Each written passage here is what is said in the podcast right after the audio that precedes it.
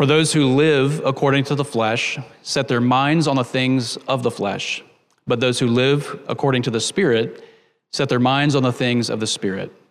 For to set the mind on the flesh is death, but to set the mind on the Spirit is life and peace. For the mind that is set on the flesh is hostile to God, for it does not submit to God's law. Indeed, it cannot. Those who are in the flesh cannot please God. You, however, are not in the flesh but in the Spirit, if in fact the Spirit of God dwells in you. Anyone who does not have the Spirit of Christ does not belong to him. But if Christ is in you, although the body is dead because of sin, the Spirit is life because of righteousness. If the Spirit of him who raised Jesus from the dead dwells in you, he who raised Christ Jesus from the dead will also give life to your mortal bodies through his Spirit who dwells in you. So then, brothers, we are debtors not to the flesh to live according to the flesh. For if you live according to the flesh, you will die. But if by the Spirit you put to death the deeds of the body, you will live. Last week, we started a series of messages that will serve as a broad descriptor for the second half of our study from the book of Romans. Uh, life in the Spirit is our annual theme. We introduced that to you back in August, but it's also a great description of the vast majority of the content of Romans chapter 8 to 16. So last week we began here in chapter 8 with a series of messages that are entitled The Faith Advantage. There are certain benefits and advantages and privileges that we enjoy as God's people who have been justified by His grace and indwelt by His Holy Spirit.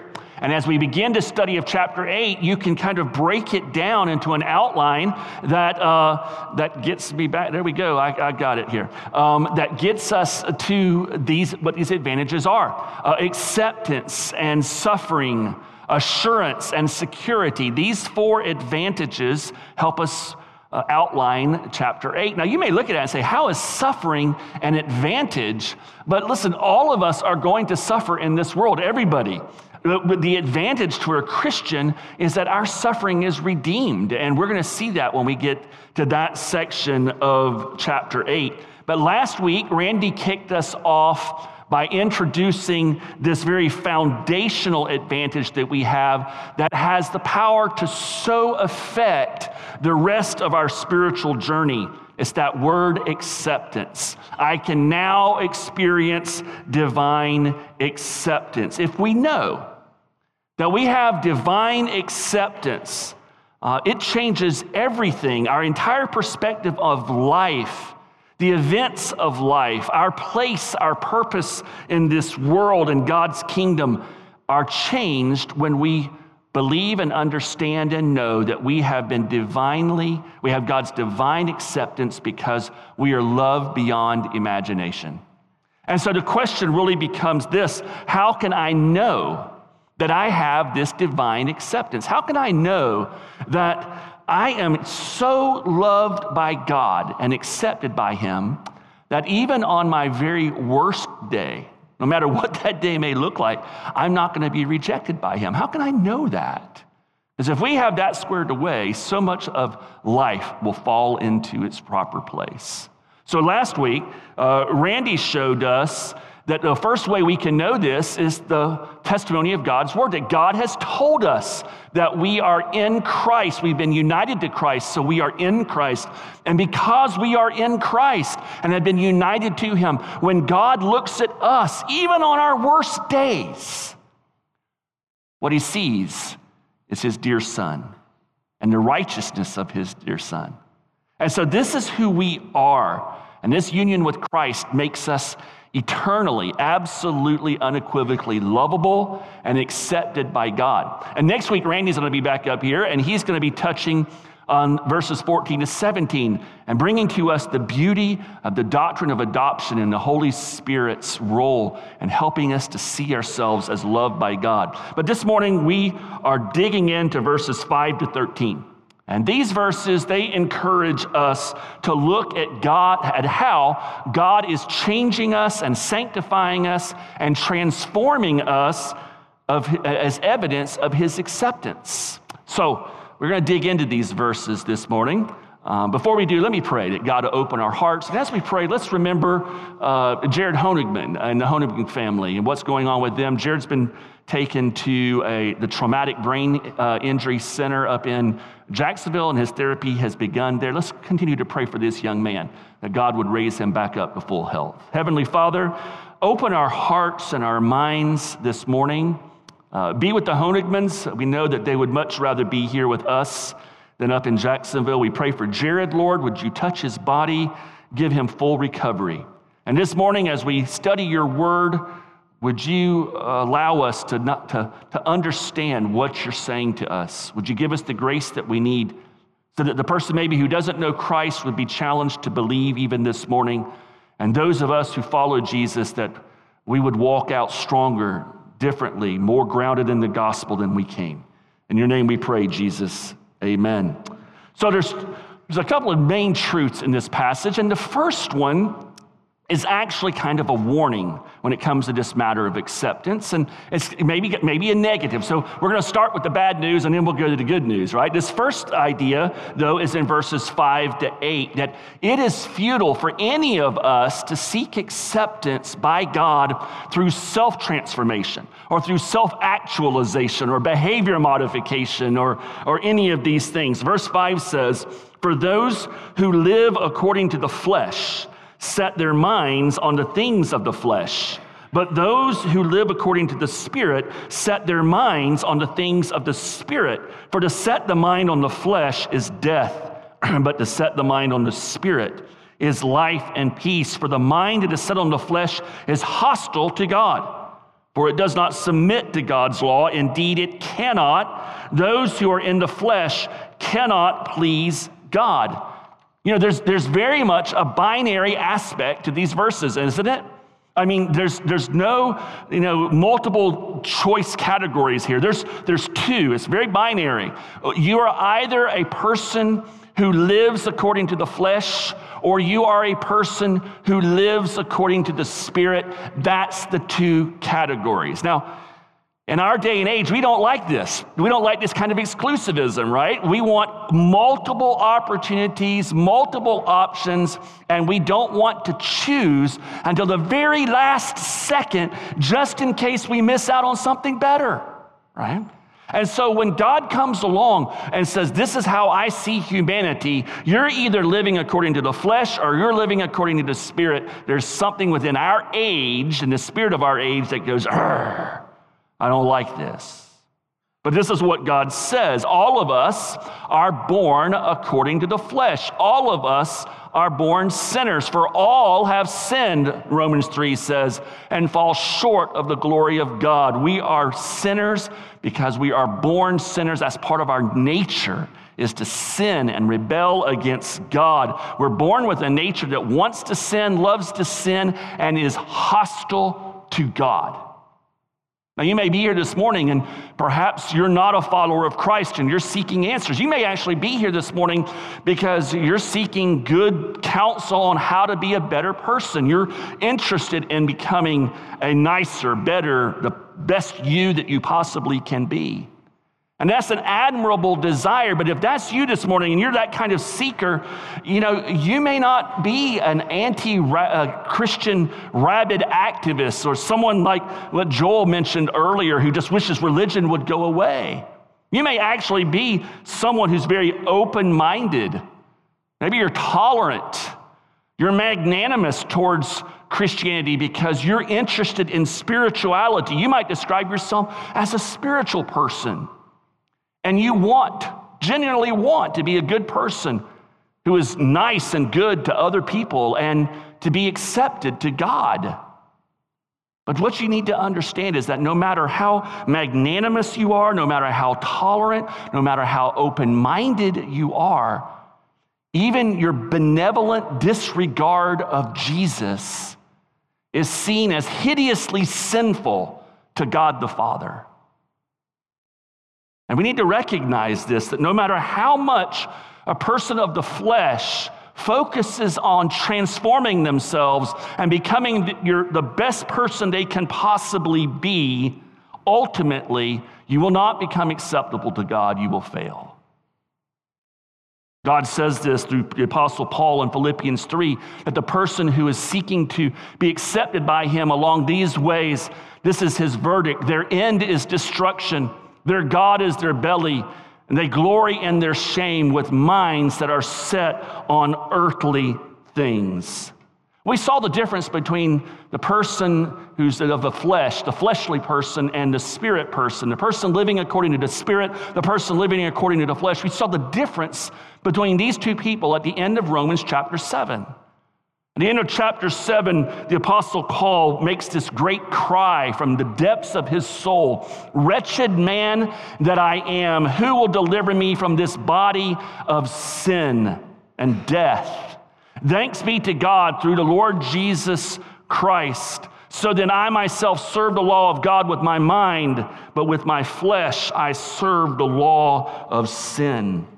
The person who's living according to the Spirit identifies with the heart cry of the Apostle Paul. This is your cry on a regular basis. O wretched man that I am, who will deliver me from this body of sin? Thanks be to God, the Lord Jesus Christ.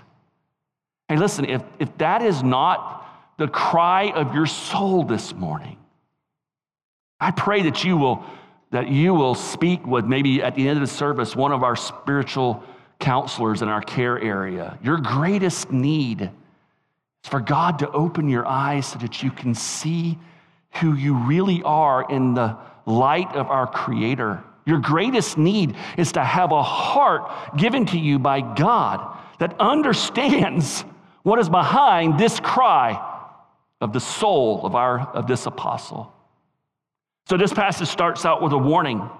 It's futile, futile to seek acceptance through self transformation.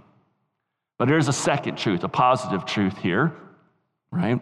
And that is and essentially our, our takeaway truth. And it's in verses 9 to 11, and it looks like it got a little flip there. It's the way that the way God is transforming us testifies to his acceptance of us. The way God is transforming us testifies to his acceptance of us. You, however, are not in the flesh, but in the spirit. If in fact the Spirit of God dwells in you, anyone who does not have the Spirit of Christ does not belong to him. But if Christ is in you, although the body is dead because of sin, the spirit is life because of righteousness. God's unequivocal acceptance of us is seen in the breadth and the depth of our transformation. If you look closely at these verses, here's what you see. You see that these verses reveal the entire Trinity God the Father, God the Son, God the Holy Spirit is invested in our transformation. They're all here. All three persons are referred to, and all three are participating and involved in us being sanctified. This fact alone, right? This right here, I mean, to think about that, church. This fact alone should assure us that we are unequivocally, absolutely, eternally acceptable to God because the entire Godhead is consumed with conforming us into the image of Jesus Christ. Entire Godhead. And what the Godhead begins, the Godhead finishes and completes. Now, God transforms us, right? And in this passage, what we see is that God transforms us from the inside out through the indwelling presence of the Holy Spirit. Paul in 2 Corinthians describes it like this. He says, And we all, with unveiled, uh, with unveiled face, beholding the glory of the Lord, are being transformed into the same image from one degree of glory to another. For this comes from the Lord, who is Spirit. It's God who's transforming us. He is absolutely committed to it, so much so that he has put the Holy Spirit, the third person of the Trinity, within us. 1 Corinthians 6 says, Do you not know that you've been bought with a price, that you do not belong to yourself, but that your body, that you are now the temple of the Holy Spirit who is in you from God? Therefore, glorify God with your bodies. God is intent on transforming us. And he's doing this work.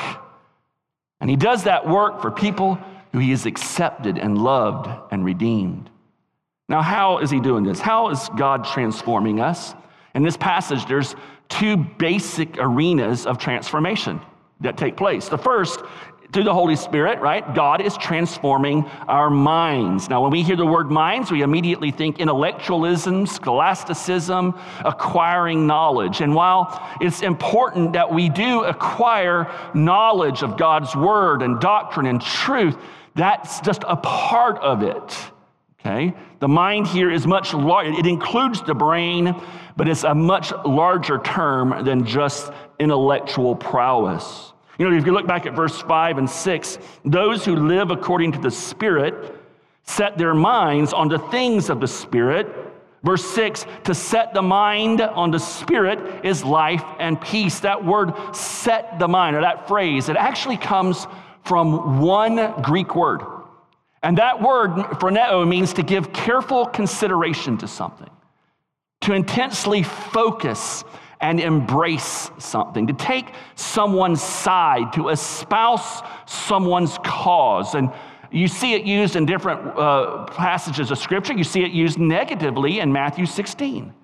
Jesus is rebuking Peter and so Jesus turns and says to Peter, Get behind me, Satan. You are a hindrance to me, for you are not setting your mind on the things of God, but on the things of man. In other words, Jesus was saying, Peter, you are not looking at what is happening here from the perspective of God, from the perspective of the kingdom.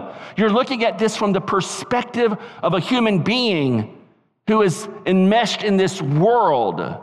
And that's what we have here. Setting the mind is seeing life, seeing what happens to us, seeing our purpose, seeing this world, seeing everything from God's perspective, through God's prism, through His paradigm. This is what it means to set the mind on the Spirit, to see it from God's perspective and then align our lives with that perspective.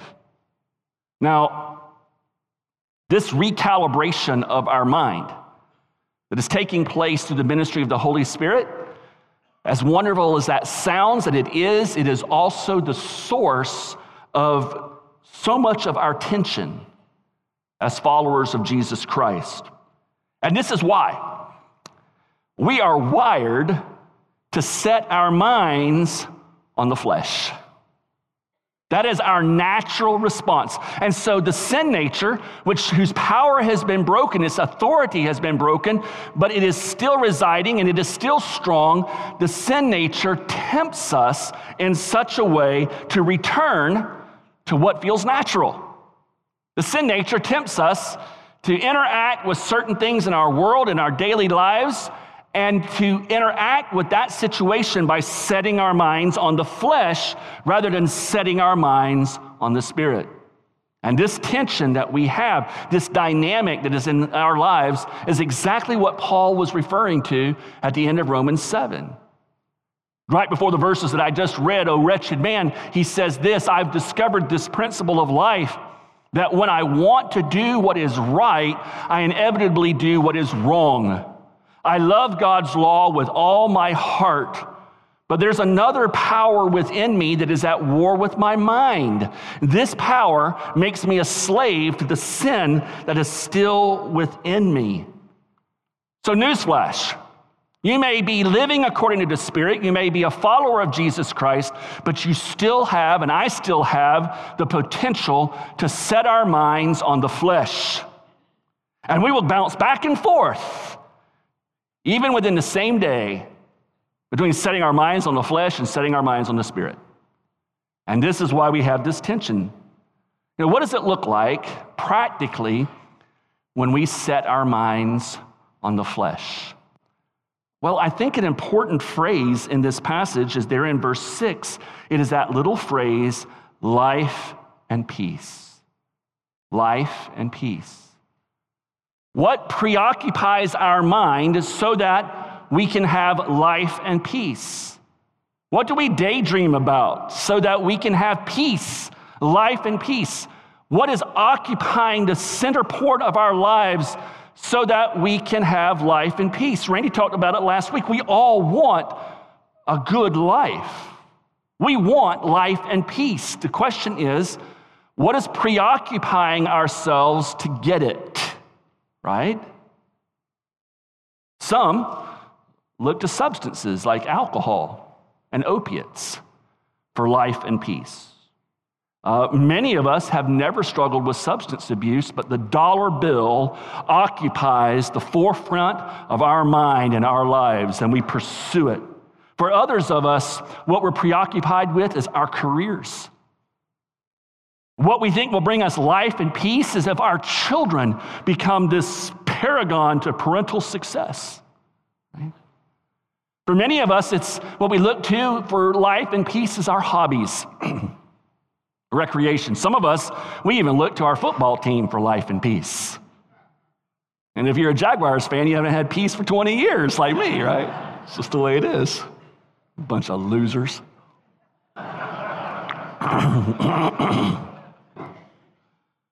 I swear. Disgusting. There's a real tension here, right? That we just can't ignore. Have you ever had this? How do I reconcile the fact that I am so often preoccupied with fill in the blank? My job, my career, my kids, money, my comfort, my fame, accomplishing goals. How is it that we can be so preoccupied with that? Yet we call ourselves believers and followers of Jesus Christ. Right? I mean, it is a real tension. It is a reality of the Christian life. And for the believer, we struggle with these things. But the truth of the gospel and the promise of the gospel is that God, the entire Godhead, has taken up residence and He is gradually transforming us from one degree of glory to another degree of glory. So, as a result of this, he is constantly reminding us to, to lift our eyes off the horizon of this world, to set our minds on the things that are above, to not look to the things of this world for life and peace, but instead look to Jesus. The author and finisher of our faith. Look to look and live for the things of the Lord for his kingdom, for his glory. And this voice within us, this urge within us, uh, pounding this drum and bringing it before us. And when we get off track and we set our minds on the flesh, he is there to say, uh uh-uh. uh The most miserable person in this world is a Christian who is continually setting their mind on the flesh rather than the spirit. There's a tension within you just becomes unbearable. See, here's what's going on. I was thinking about Joel and Stephanie and the fact that they're in Paris. And while he was talking, I, I kind of daydreamed a little bit. I mean, I heard it was a great presentation. And, but I was thinking, Paris, the Louvre. I'd like to go back to the Louvre. Haven't been in a while. And then I thought, you know, Catherine and I were supposed to go to Paris together in 2001 or two or whatever. I think it's 2001. And, and we didn't get to go at the last second. She had to stay home with MJ. And I thought, man, it'd be nice to take Catherine to Paris. Yahoo. Okay. That was, that was supposed to be amen, baby. A spiritual, spiritual environment. Amen, right? Right? I thought how nice it would be to take Catherine to Paris and go back to the Louvre. Have you, have, you know how it is to go to these nice, beautiful art museums, right? And when you go around, and, and we even saw one of them over here that's a stained glass that, that Mark Diener did with our call to artists, you'll notice that on the frames, uh, on all of these different works of art, there's light, right? And most of the time, it's like a little lamp on top. You know what I'm talking about? There's a lamp on top. Can you nod your head, or I'm going to just keep milking this thing? Okay, good. All right, there's a lamp on top of the frame, and it shines light, bright light onto the painting. You know, when you go up to these paintings, you don't go, wow, what a neat lamp. That light is just gorgeous. Baby, look how white that light is. Maybe we should get some of these for the house. You know, you don't do that at all, do you? What grabs your attention when you go before that painting isn't the lamp, It's the canvas, right? It's the painting. It speaks to you and it, it inspires you, encourages you. It, it, it, may make you go, What was this guy on when he did that? I mean, but most of the time, it, it draws out a response, right? Well, listen, in a very real way, this is the Holy Spirit. This is what he's doing. The Holy Spirit says in book of John, he illuminates our minds. He is light. And, and we don't worship that light, we worship what the light is being cast upon. And the canvas in this case is Jesus Christ. The Holy Spirit is always turning our attention to Christ and the gospel and who Jesus is and what he has done. And he's making Jesus large in our life so that we can see him and worship him and be tra- transformed into his image. So, what does it look like to set your mind on the Spirit? It's more than just intellectual knowledge, it is a life and mind that is focused on Christ and His gospel and His kingdom and His purposes, and living in line with that. You know, the Holy Spirit brings to us the graces and the gifts that Christ purchased for us on the cross with his blood. And one of those gifts is our sanctification. One of those gifts is our transformation from setting the mind on the flesh to setting the mind on the spirit, because now we live according to the spirit. And so we can't continue set our minds on the flesh the way we used to do. And by his grace, we're learning more and more to fix our eyes upon Jesus, on the things of the Spirit, instead of the things of this world, which can be good. They're good in their right place, but they can't be ultimates. They can't be what we look to for life and peace. And guys, church, this is really the difference between a person who is living according to the flesh and a person who is living according to the spirit. An unbeliever, no matter how spiritual seeker you may be, the fact is you're focusing on the things of this world to bring life and peace to you. You're making good things into ultimate things. Whereas a believer, through the ministry of the Holy Spirit, is gradually learning to fixate on the things of God and rest and rely upon them to bring life and peace. So, in this passage, the first way, the primary thing that's talked about, how is God transforming us? He is changing our minds, helping us renew our minds so that we can fixate on Christ and look to Him for life and peace. But there is a second thing here the depth and breadth of God's commitment to us and acceptance of us is seen, especially in verses 11, uh, in verse 11, with this promise that what God is up to is more than just internal transformation. There is also the promise of a complete transformation. The inner man and the outer man will all be transformed at the second coming of Christ. If the spirit of him who raised Jesus from the dead dwells in you, he who raised Christ Jesus from the dead will also give life to your mortal bodies through his spirit who dwells in you. You know, you may not know this about me. Confession time. I love vampire movies. I do. I've seen all of the Dracula movies. I mean, this is because I think when I was about four or five, my dad let me stay up late one night and we watched Dracula with Bela Lugosi. Some of you old people started, yeah, okay, you just aged yourself, right? You just told on yourself, right? But Bela Lugosi, and, and I remember as a small child, which was probably totally inappropriate, but my dad had only been a Christian a couple of years, so cut him some slack. Um, You know, at the, at the peak of that movie, as Bela Lugosi with his eyes, you know, he's like drawing the girl in, and she's a, I never will forget this as a kid. At the peak of that moment, just as he's about to bite her or whatever, my dad reaches down and he pinches my neck, and I went through the ceiling. Right? Right? And parents, let's all admit it right now, we've all done that to our kids, haven't we? Or husbands, we've all done that to our wives at just the right time. Yep, okay. So maybe that's what started it. I don't know. But I mean, I've seen all the Dracula movies, even the cheesy Dracula 2000 that was made in the 1980s. I went to the movies and I saw that. And, and so it was inevitable that since Netflix just came out with a series called Dracula, that we watched it. And I was surprised Catherine watched it with me because she gets scared. I mean, she got scared at Goonies for crying out loud when uh, one of our first dates, right?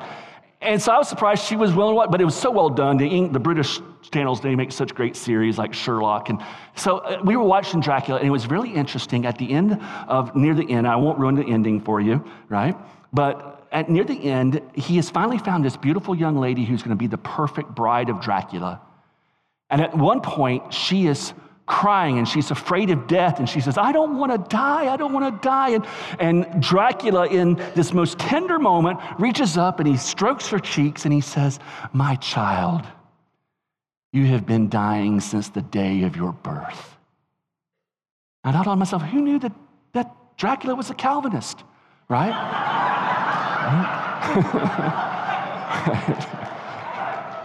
because there's so much biblical truth there right that, that we've been dying since the day of our birth. And this is the reality. We have this beautiful gift of the Holy Spirit who now lives inside of us. We have the truth of the gospel. We're living according to the Spirit. We have this tension. And the reason why we, one of the reasons why we have this is because this beautiful gift is housed in a vessel that has been dying since the day of its birth. But the glory of the gospel is that's not the final chapter.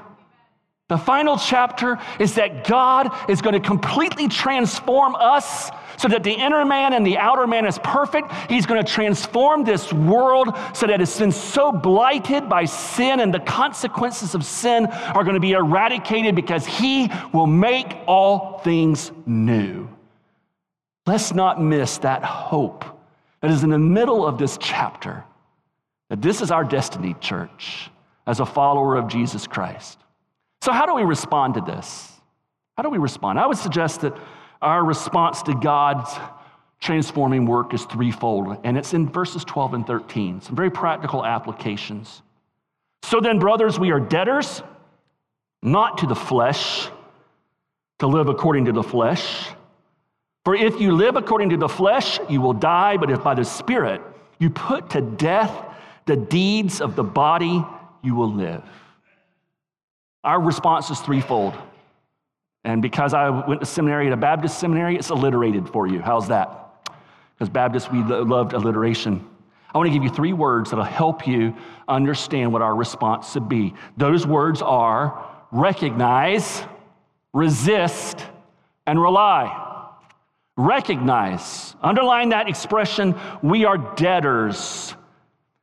We have been brought into God's family. And by being brought into God's family, there are advantages and privileges to being in God's family, but there is also a responsibility to honor God by living according to the Spirit, by the power of the Spirit. Recognize that we have been bought with a price. We do not own ourselves, we are owned by Jesus Christ. We're obligated, we are debtors. Secondly, resist. Put a box around that phrase, put to death the deeds of the body. Those of you who were maybe raised on King James, it was the word mortify. mortify the flesh, mortify sin. We need to recognize who we are, that we have this responsibility to resist, to wage war against the sin nature that is so quick every day to induce us to set our minds on the flesh. And we have to recognize that we are at war with this aspect of our humanity. And we're called to fight, to be engaged. We don't do this through our own power, through our own ability. And that's where the third word is so important the word rely.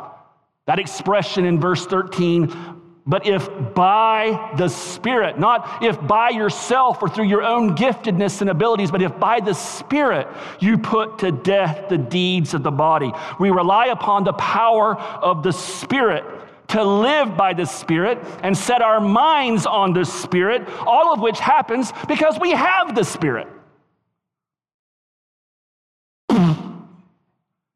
There are times in the Bible where it is not linear because the mystery of the gospel is so deep, it can't be linear. It's multifaceted. And there's this, this beautiful circularity here. We're called to rely upon the power of the Spirit so we can live according to the Spirit and set our minds on the Spirit. And why do we even want to do this? Because of the Spirit. because He's in us, encouraging us, motivating us. And since this is the case, there's no room for some kind of, of self glorifying, self reliant, pull myself up by my own bootstraps mentality. We do not put sin to death through a white knuckling form of self discipline. You cannot self discipline yourself into the image of Jesus Christ. Not a chance. Sin, deny, sin dies within us when we rely upon the Holy Spirit to empower us to obey. And our obedience becomes the means through which He works and He manifests His power.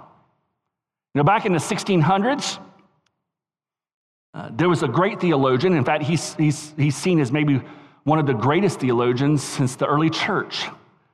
And he wrote a little book called The Mortification of Sin. It's less than 100 pages, but I'm going to tell you something. You can spend weeks reading this book. It is so rich, and it's all focused really on the truth of verses 12 and 13. to mortify the flesh, to put sin to death, not through your own power, but through the power of the Holy Spirit. That man, man's name, a Puritan, was John Owen. So I want to close by giving you just a few snippets from that book, which speak to this, which I think will, will help us understand the gravity, the importance of us cooperating with the Spirit and allowing Him to transform us from the inside out. This is what John Owen writes. He says, He, the Holy Spirit, works in us and with us, not against us or without us, so that His assistance is an encouragement to the facilitating of the work of sanctification not to be daily employing the spirit and new nature for the mortifying of sin, for putting sin to death, is to neglect that excellent succor or assistance which God has given us against our greatest enemy. If we neglect to make use of what we have received, God may justly hold his hand from giving us more. His graces, as well as his gifts, are bestowed on us to use, to exercise, and trade with, or to, to put into work. Not to be daily mortifying sin is to sin against the goodness, kindness, wisdom, grace, and love of God who has furnished us with the principle or the power the person of doing this work. The vigor and power and comfort of our spiritual life depends on our mortification of deeds of the flesh. Do you mortify? Do you put sin to death? Do you make it your daily work? Be always at it whilst you live. Cease not a day from this work. Read the last part with me out loud. Be killing sin, or it will be killing you. May God add his blessings to this. Heavenly Father, we thank you that you so love us, that you have invested yourself through your Spirit and your Son into our transformation. God, give us hearts that are not only living according to the Spirit, but our minds, the entirety of our being, and our spiritual man is set upon the Spirit. Help us to rely upon you, Lord Jesus. Show us when we are drifting into human works of self righteousness and trying to, to please you through our own efforts and abilities rather than in dependence upon you. It's so easy, Lord, for us to get this out of whack. Give us eyes that can see, make us sensitive to the leading and to the voice of your spirit so that we may be the church, the people that you want for Palm Bay. In your name we pray these things, Jesus. Amen.